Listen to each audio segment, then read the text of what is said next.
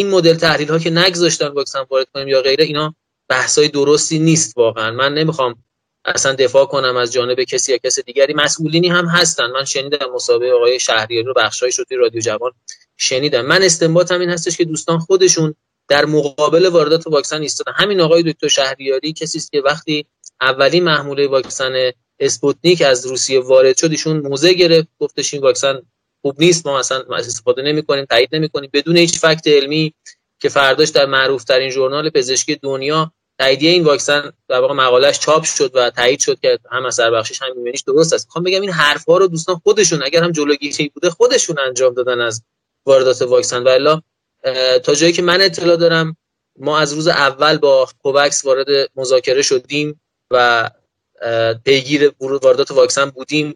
اینکه بالاخره قبول هم دارم که در سیستم ممکن نارسایی هایی بوده باشه و اصلا قابل رد کردن نیست. که ما در واقع خود منتقدین جدی این سیستم هستیم. اما این که بگیم مثلا یک شخصی اجازه نداده واردات واکسن انجام بشه خب واکسن انگلیسی هم از طریق کووکس اومد. واکسنی که حالا در واقع آسترا, آسترا در واقع آکسفورد آسترازنکا بود و تولید مشترک بود بین انگلیس و کشورهای دیگه. ارزم این هستش که مسئله واقعا این نبوده و نارسایی ها جاهای مختلفی بوده.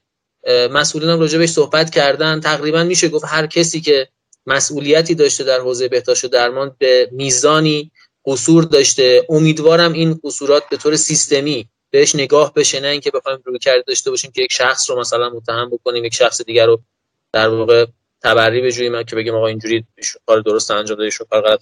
نیازی به گفتن نداره. وقتی یه جریانی به لحاظ سیاسی بالاخره ظرفیت بیشتری داره خب این توی توجه گرفتن بیشتر هم می‌تونه کمکش بکنه. من من پیش بینی این هستش که حتی واکسنی که در واقع تولید کننده های دیگر کشورمون واکسن هایی که بخش خصوصی آماده خواهد کرد به نظر من زودتر به بازار خواهد رسید. یعنی با حجم گسترده و می‌تونه تاثیر بیشتری بگذاره.